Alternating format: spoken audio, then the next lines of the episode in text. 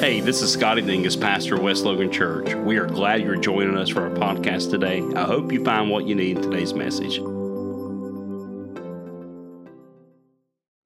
want to talk to you tonight about it's a matter of worship.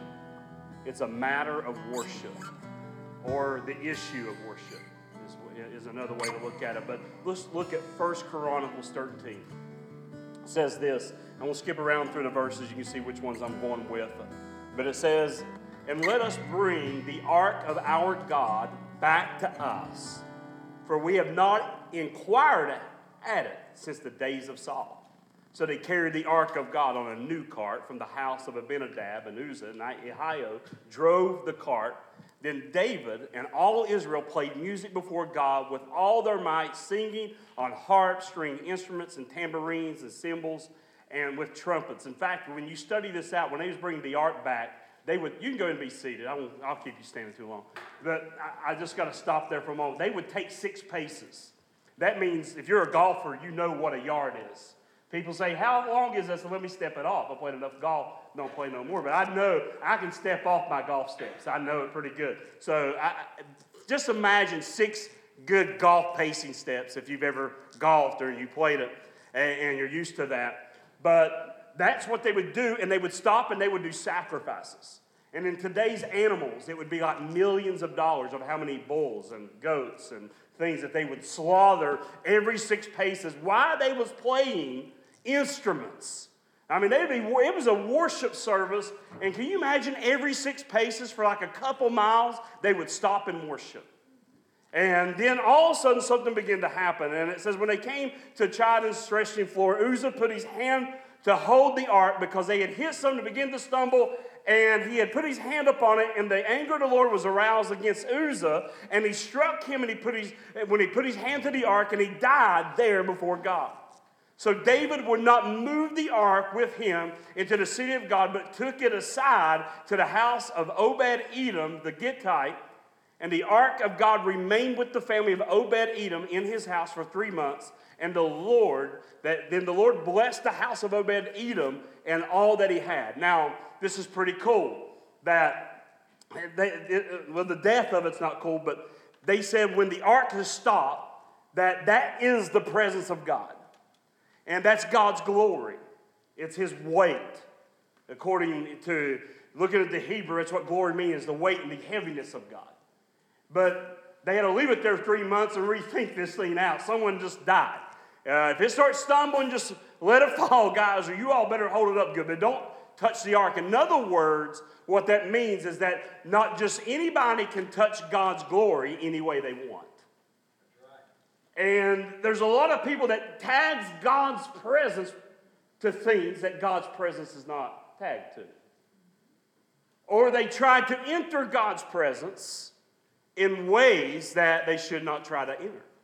And, and, it just shows us a type and shadow is that you cannot just carry God's glory any way you want to. When God places a mantle upon your life, the power of the Holy Spirit living in you, then you walk according to as the Holy Spirit calls you to walk, right? I mean, I, I believe this is that we don't earn anything as far as like our salvation. We know we don't earn it, it's freely given. Do you realize you don't earn healing and you don't earn righteousness, that it's all already been done. What we do is we possess it through faith. But that doesn't justify us living any way we want to. That's why the Holy Spirit's in our life and He convicts us, He, he speaks to our heart, He leads, He guides us. And, and sometimes we do a really good job listening. If you're like me, I feel like most of the time I do pretty good. But every now and then, I don't always do the best job listening. But David is this beloved king of Israel. They had not seen the ark in over 20 years or inquired about it since the ark was taken. And, and he's the beloved king. He is the greatest king. Even in this day, he is revered by Israel as the greatest king. Even when Jesus was up on the earth, because he was from the lineage of David, then we see it. And, and the guy that preached Sunday for us, our intern, he talked about blind Bartimaeus, thou son of David, have mercy upon us. They would even refer to Jesus as the son of David. But David is the beloved king because he is the very story that we all want to watch on Netflix or on the newsreel. He went from rags to riches.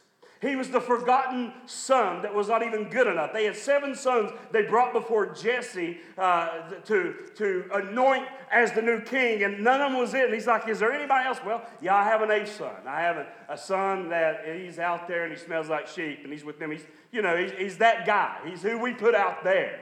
And, and so he went from rags to riches because of his heart.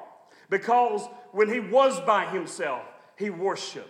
He didn't wait to get with people to worship, but even in his intimate times, he had a regard to God with worship. Worship is so close to my heart. Uh, number one, that it is, is because it is a lifestyle that every day, every breath you take, every time you talk to people, every time you put your hands to something, every word you speak is still an act of worship. The Bible says that when you get saved, you're no longer your own, but that you've been bought with the blood of Jesus Christ. So your life is sacrifice. So we think of worship in spirit, and that's what we're doing here tonight, is that we come together and we gather. But then there's a worship in truth as well as we find in John 4. But worship is a lifestyle. It's the way that we live, that every moment we are still regarding God in every moment in which we live. And David is charged after being king of restoring worship. Now, once David does bring this ark back, he begins to dance before the Lord with all his might in such a way that his wife, who was Saul's daughter, her name was Michael or Michal, however you want to say it. Uh, I hear preachers say different ways, but anyways, that she actually was embarrassed because the way he danced. And Kristen probably feels about that about me when I sing. That I can dance. No, I'm just joking. But, you know, she, she, she, she knows that my voice is awful and I love to sing, so it's just one of those things that her and Ethan make fun of me on. But we find David, he looked at her when she was embarrassed and he was so thrilled to be with the presence of God because he had worshiped in truth for years. And yes, there's moments he had the manifest presence of God in his life. But this time, he had the glory of God back to the nation in which God had called the glory to be in Israel. So he began to dance, and when she got mad and told him to quit, she was embarrassed. He said, It's going to get even more undignified than this. You think this is crazy? Listen, I'll get really crazy, is what he was saying. He said, I'll dance like, like it's illegal and I want to get caught, type of dance. And, and he had a heart of worship about him. So David, here he is, just, just a man of worship, and, we have to understand before there was ever sin, there was worship. Now, think about that. See, I'm a preacher, I'm a pastor, I'm a teacher, I'm an encourager, counselor, whatever you want to call, you know, part of what I do. Administrator, all those things, just as is cool. That's, that's good. Those are calls in my life. But before I'm called to any of those, I'm called to be a worshiper. Because I get to preach because humanity failed. So I preached the gospel. But before there was even humanity, there was worship in heaven. When it's all said and done and God's kingdom is fully manifested, and there's none on earth, that God still yet has called us to worship when it's all said and done. So worship has always been and always will be.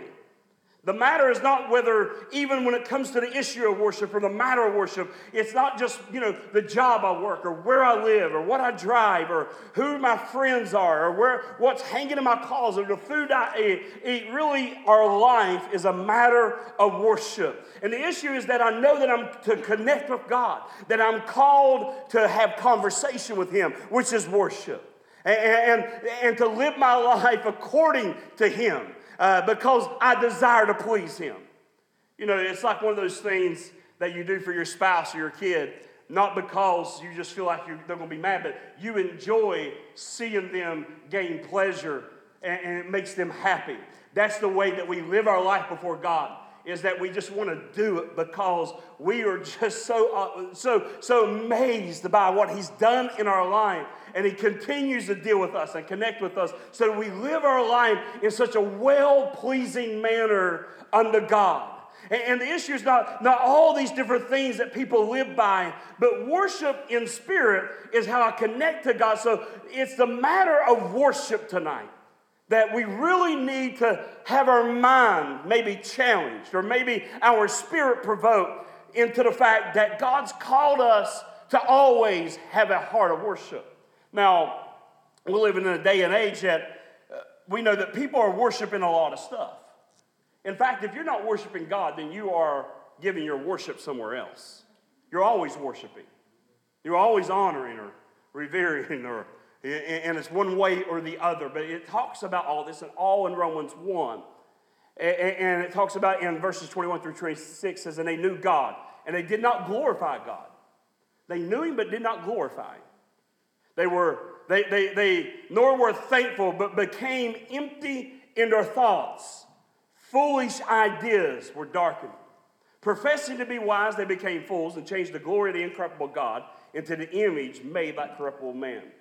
We're living in a day where people are bringing the glory of God and dumbing it down and bring, trying to bring God to, down to their level, which we know we cannot, and bringing it down to a man view or an I view of humanity. But it says they serve the creature rather than the creator. And for this reason, or they worshiped the creature rather than the creator. For this reason, God gave them up to vile passions. Now, we are definitely living in a time where people worship the creation more than they worship the one that created it. People worship things where God gave man ideas, the creator, invent an idea. We, we, we put our worship in so many avenues. And God, according to Scripture, is such a jealous God that He's like, I don't want them worshiping over there. I created them for me. I don't care where they've been, what they've done. I still want them in my presence. Now that's pretty amazing because all the grace that He has, in which our mind cannot comprehend, there is times in our life, why would God want to mess with me? Why would God want me again? After that, why would He want me to stand here? And God says, I don't care who you've been with. I don't care what's hanging in your closet. I don't care who you've been hanging with. I still just want you. I'm jealous. I don't want your worship that I placed in you going anywhere but unto me.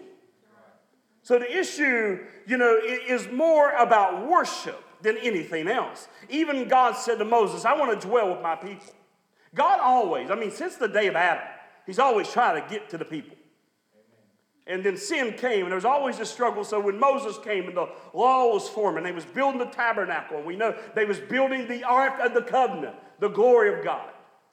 They would build this wood box and they would put gold on the outside and gold along the inside. And they put a mercy seat upon it where they would sprinkle blood for the Day of Atonement, which was once a year, a day of covering of everyone's sins so that they would be good for the next year, for the whole year. But the bro- they had the broken tablets as well on the inside of it that Moses had, had shattered. And Aaron's bud was in there along with some manna. Just, and then all of a sudden God says, let's put a lid upon it but those things will be maintained on the inside. And God told Moses, He said, when you build the ark, I want you to put rings on each corner. Now, the reason for the rings is, is He said, I want people to carry my glory, being a type and shadow of the New Testament church. That, that He had them carrying the glory, and that we see that when the New Testament church started in the book of Acts, the Spirit of God began to dwell inside of humanity shown us again it was meant for us to carry his glory that we were created to carry his glory his presence. Amen. and he said they will take staffs and put them through rings so they can carry it and the rod would rest on their shoulder, shoulders while they would carry it. And this thing was heavy. Took a few good men to carry it. And they would put it on their shoulders. That there is a weight upon us a weight that is light, but a weight that when the world sees us, they know that's how we identify the people of God. Because that weight has influence and effect That weight is the anointing of God. It is what makes the difference in life. That when you're having a conversation and someone's intrigued, they're like, Who are you? And what, what, what is this that you're talking about? And they are enticed by what you're saying. It's nothing to do with your knowledge or intellect. It's because that there is a weight setting upon you, which is the glory of God in your life.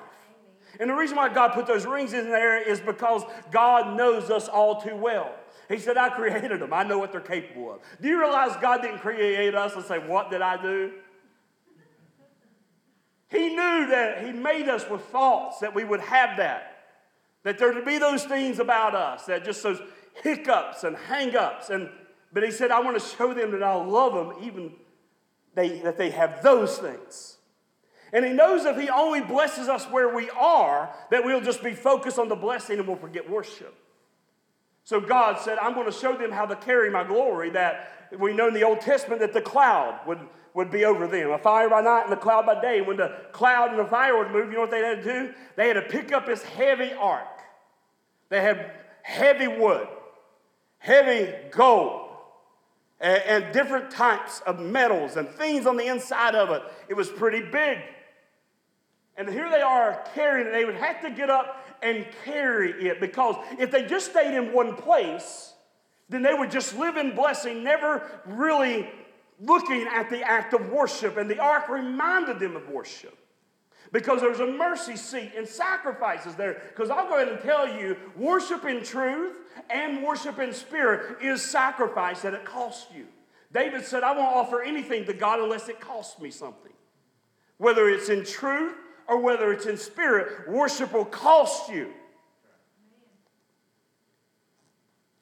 So you see, they would follow the cloud everywhere and they would go with the cloud. So God said, whenever you get comfortable, I, I, I put those rings on the box because the cloud is going to begin to move and I'm going to get you to move with me. You know, God doesn't want us always comfortable. If all the God did is just shed out blessings on us and we never went through anything, I don't think we would ever worship. We just get used to it and comfortable. So sometimes when God wants us to get somewhere, He has to put the blessing in front of us that we're going to fight through the trial, the sickness, or the, or the pandemic, or whatever it may be. But God does this to tell us that blessing is not staying where we are, but that the blessing is going to be where we are going. So it is a matter of worship. Worship always takes you somewhere but it always takes you to God, always takes you right into His presence. See, the ark is becoming, was the distinguishing mark of the people of God. The enemy had learned about this ark. The enemy knew that when those people show up and that ark is with them, they win. So what are we going to do? We're going to, we're going to steal it. So they take it, and 20 years under Saul, and they have defeat but when they have the ark, they always win. I'm telling you, you're always winning when you allow the presence of God to be in your life.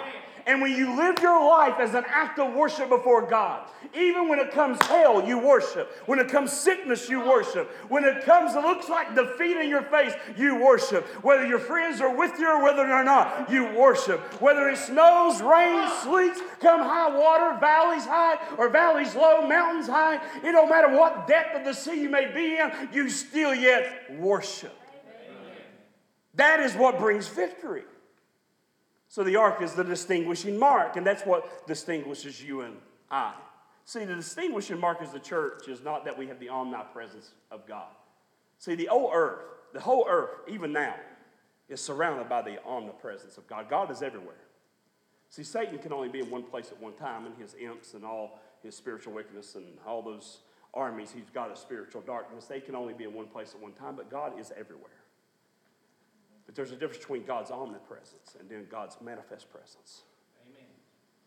See, the people of God has the manifest presence of God. Everybody in the world is surrounded by what God. Who do you think keeps the world together? I'm going to tell you, it's not a political party. it's not trying to save the world through acts of this and that. God keeps it together. The Bible says as long as the earth remains, that there's going to be summer and winter, right? It don't matter what you say about global warming as long as the earth remains. I just now outsmarted all of them. I'm being serious. Think about it. Well, we're going to kill, we all won't be here. Well, you better believe one day we won't be here, and this whole place is going to be burned on fire. Because God's already said it, not because there's an iceberg melting. But God's presence fills the earth, and as long as the earth remains, God says there's going to be seasons, there's going to be hot and cold, there's going to be summer and winter. And you know, who am I going to believe? Am I going to believe what God says, or am I going to believe what somebody in science has to say that has not even had the manifest presence of God? Now, that's a bold statement to make, but the people of God has the manifest presence of God, and no matter where you are, you're there in this deep God is there, no matter where you go, where you travel. And the problem we have in our lives today is that we get used to the things that God provides. And when we get used to things, then we begin to look more to the things than we do the presence. We get used to the comfortable. Then all of a sudden things get uncomfortable when you're like, man, I, maybe I've not been giving my worship. So they had the presence of God, and the Philistines came under the cover of darkness, and they took the ark and they took it to their camp. Isn't it amazing the enemy is more aware of our strength than we are? That, he, that they knew when they took the presence that their victory would be lost. Your greatest victories is when you come to God in worship and God begins to manifest his presence. Amen. The whole time David was carrying the ark back, they worshiped in spirit fact, David built a tent. He had the poorest looking temple. When he brought the ark back, he put it in a tent. That when he would look out his window, they say, theologians say, that he could see the glory of God from the tent. Now, Solomon built a palace, which was matchless and worth. And then the tabernacle was just so instrumental and had, and, and the ark was hidden and it was divided. But David set up worship where there was 24 7, someone always before the ark, always worshiping God, and God was always manifesting his presence right there under David's leadership. That's what he thought about the presence. And, and when he got it back, he's like, God, I, I'm not worried about a fancy church house. I'm not worried about Uh, or desire something fancy to put this in. God, I just really want everybody to be exposed to your presence. I don't want it to be like it used to be when the high priest could only go in. But God, what we experience as we was bringing the ark back and why I danced wasn't just a fleshly thing, but I danced because your manifest presence is there. And I didn't care who was looking. I believe when the God's really manifested, we don't care what worship looks like. It should be undignified. It shouldn't look like in a certain posture of, just worship and stiff and and, and all those things. No, it should be free. It should be have a noise. It should have a sound. It should be free in expression, free of emotion, whatever that is for you. I mean, uh, you just need to be free in it. And, you know, don't allow pride to keep it in, but shed off those things and begin to go after God with all that you have in worship. I mean, it's just when I watch musicians play, I like when our guys just sitting there and they're running those, they're worshiping while they're playing, or the singers are worshiping while they're singing. They're just not trying to get a song out there. They're just worshiping God in the moment. And we shouldn't be worried about what's around us. We, we got to shed that for this moment of worship to God. But it's just not made for the house of God, it's made in our everyday life. See, we are so busy, though, sometimes protecting everything else. Just like the children of Israel did when they lost the ark. They were so busy protecting everything else, but they did not protect what mattered.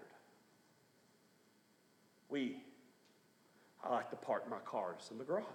Right now, I can't get one in. Kristen's got a lot more stuff in, but she gets it. I was like, she said, You can park in the garage. I said, Well, I didn't know. Next day, she had a field with stuff. She's like, well, he's outside out of the garage now. He's okay.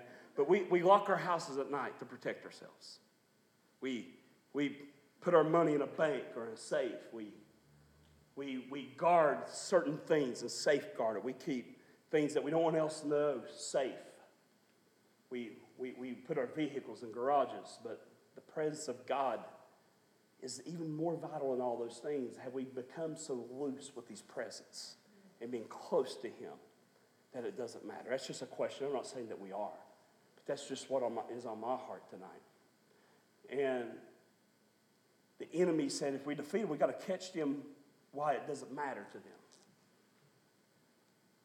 And when it didn't matter, and they had lost the glory, it didn't matter because there was a high priest that had just allowed anything to happen.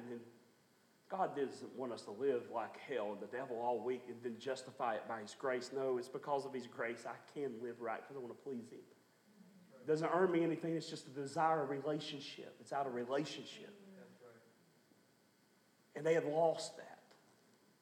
And as they was doing immorality in the temple, they came and they told the high priest, the glory of God's taken and instantly he fell over and broke his neck. Died right there. Said he was already old in age and he but he knew then I've really missed it.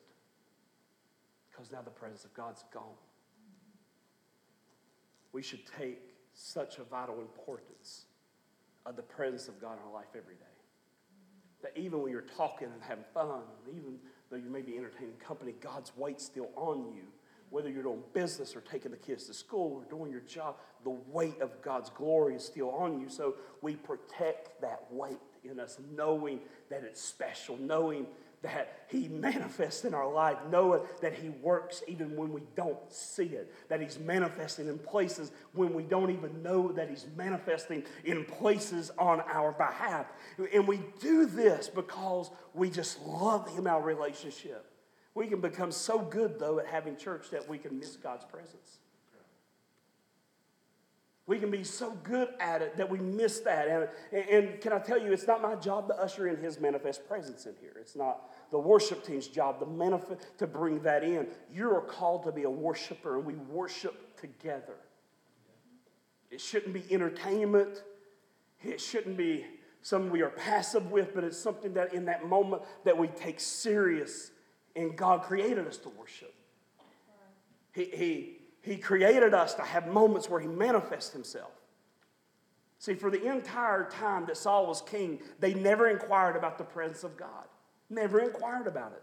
We are among a generation that knows how to inquire of each other. We are among a culture that, that they can inquire about culture all over the place, but very few can make the decisions that they need to when it comes to the manifest presence of God. Will they inquire of the Lord? They can inquire of so many other places, but will they take time to inquire of the Lord? Is our minds that busy? Are our lives that busy that we will not inquire of His ark, of His presence upon our life? It's not that the fact that the Saul did not inquire, he just did not inquire of God because it was not much sacrifice for him. Nothing was fighting him to go to the witch of Endor to get advice. Saul went so low, he had been anointed, he knew what the presence of God was like. But now that had become such sacrifice and so dismissed because the ark is gone, the presence of God is not among the nation. And though he can call on God, and though he was anointed, and the presence of God was there, and that God used Saul mightily and manifested among him came to a point that no longer did he protect even the presence of God in his life, much less the nation in which he was living. I've come by to tell you it's a matter of worship. My life's not determined by the stars I'm born under or the month I was born, but it's determined that's just a fact. Jeremiah 29 tells you that God's got plans for me, a purpose for me, an expected end for me that He has called me to connect with Him. When a church loses the concept of worship, we will become man centered.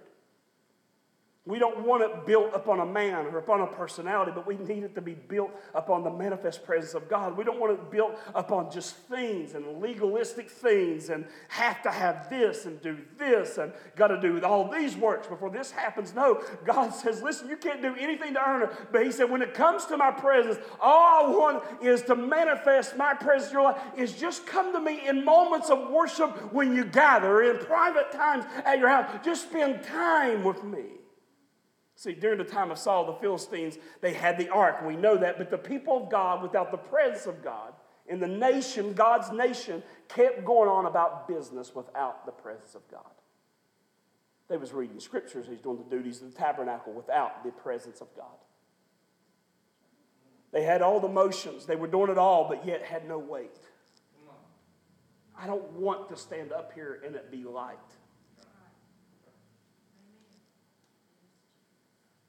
I want it to be heavy. That when that yokes break, that healing takes place, that people are intrigued and enticed and drawn. Like, what is drawing? What's so different about that place? Just because that place is honoring God in truth, honoring God in service, honoring God in worship. God begins to bring even more manifestation of his heaviness. See, the heaviness is not about a feeling either. See, I've heard people say, I'll move when the mover comes. I'm like, well, the mover's been in you since you got saved. you got to move before you feel the mover, even. Many times I'm pure worshiping, got my hands up, don't mean I'm always feeling, well, Pastor Scott, he's off the Spirit. He's always in the Spirit. A lot of times I don't even, I, I feel like it may be the last song before I get there, but I want to worship anyhow. You may have got it on the first thing. But we worship not by what we feel, but by what we know. Everything we do is about faith. It's not about sight or feelings. Just because you worship doesn't mean you're not going to have another problem or sickness or pain. Doesn't mean that you're never going to have another bad day. But worship does say it will bring, it will bring aid to everything in my life to the fact that even when I don't get my miracle, I worship. Even when my car breaks down on the way to church, I'm going to worship. Even when relationships fail, I'm going to worship. Even when my kids are crazy, I worship because God is central of my life and not the things that He created, but the Creator is central in my life. May I tell you today that you can have church without preaching, but you can't have church without worship. Worship is just who we are. We were created to connect with God. All the knowledge in Scripture is all great, but you've got to still have worship. Everything we do in the house of God is set up to worship God. Right now is an act of worship. Walking in, setting up, people that set up this evening, act of worship. You just driving here and pushing to get here this evening on a weekday is an act of worship. Every bit of it's worship. And God's just manifesting and working on your behalf. There's times you come and say, Well, it wasn't for me, but it's pretty good. But then there's times you come like, I really pushed to get there, and that was definitely for me. But you don't know what you might say because there's a weight upon you or the worship that you have that may touch someone else in the house that you don't even know. You may not even be feeling anything, but because they see you worship, they're like, man, there's something about this worship. Because it's not about a feeling. There's still yet a weight even when there's not a feeling.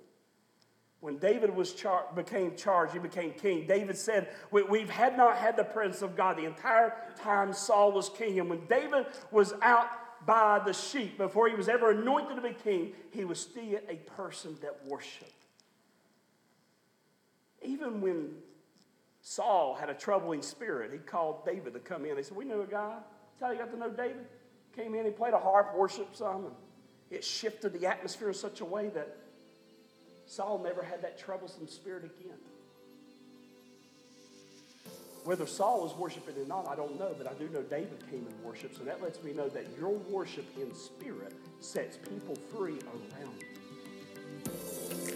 Thanks for listening today. If you'd like to reach out to us, please contact us through social media or at westloganchurch.com.